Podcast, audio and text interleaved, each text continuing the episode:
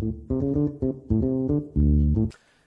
дорогие друзья! Продолжаем наше путешествие по книге Тиилим царя Давида. У нас сегодня 39-й псалом. Ну, в первую очередь во всех древних книгах пишут о том, что 39-й псалом – это молитва для тех, кто страдает от болезни. Если человек болеет, болеет он чувствует истощение от своего такое внутреннее, духовное, он должен все время читать этот псалом. Что еще говорится о нем? Например, человек хочет подняться в духовном или в материальном, или получить физически новую работу, или в духовном перейти на новый уровень он должен э, выйти на улицу и утром, рано-рано утром, чем раньше, тем лучше, но когда уже солнце встало, на воздухе прочитать семь раз этот псалом и попросить о этом поднятии. Написано, что 39-й псалом облегчает суды. Что это означает? Каждый раз, когда над тобой написано, над каждым над человеком есть суды. Каждый день судят человека то за одно, то за другое. Вот когда над тобой суды, когда чувствуешь, что что-то не ладится, что какие-то явно проблемы, облегчает суды. Каждый раз надо читать этот э, псалом. А, в Хасидуте на Тиилим пишут, что этот псалом рассказывает, как правильно молиться. На слова «и на тебя упование мое». Поэтому написано, что когда человек просит у Всевышнего о пропитании, о чем-то другом, на небесном суде находится всегда обвинитель, который говорит, что этот человек недостоин, особо есть такие проблемы, но когда человек молится об уверенности в Боге, уповании на Него, то никто не сможет возражать, и дальше за с упованием придет уже и то, что ты просишь.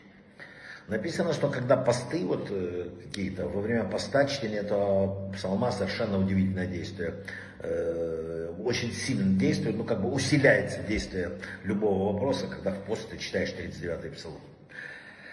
Написано, что этот псалом читают, когда болит душа, когда какие-то превратности судьбы мешают. И чтобы понять, что происходит, немножко справиться с плохим, читают этот псалом. Я уже говорил, что Рабин Ахман сказал, что любой суд, который есть над человеком, смягчается этим псалом. Что еще? Читают данный псалом, написано в самых безвыходных ситуациях когда нужна помощь Бога, когда чувствуешь, что как-то уходит почва из-под ног, читаешь, чтобы обрести надежду и чтобы немножко подготовиться к тому, что происходит с тобой в мире. 39-й псалом называется у наших мудрецов молитва за того, кто страждет. Если ты хочешь за кого-то помолиться, что у человека какие-то проблемы, ты за него можешь читать 39-й псалом. Если есть какой-то мучающий человека очень сильный вопрос, э, он держит суточный пост, написали мудрецы, с вечера до вечера, и потом 15 раз читает этот псалом, после каждого псалма обращаясь с молитвой о том, что он хочет узнать, и потом ложится спать один в какой-то комнате и э, получает ответ на свои вопросы. Вообще пишут 39-й псалом, это молитва Давида о страданиях. Но не претензия, негодование, а сокрушение, что боль духовная физическая отрывает от изучения Торы, э, препятствует продвижению человека. И одни человека скоротечные, неведом конец. Поэтому это такая, знаете, вот тонкая-тонкая молитва, задевающая струны внутри человеческой души и э, которая дает с неба милосердие. Ну вот, пожалуй, все.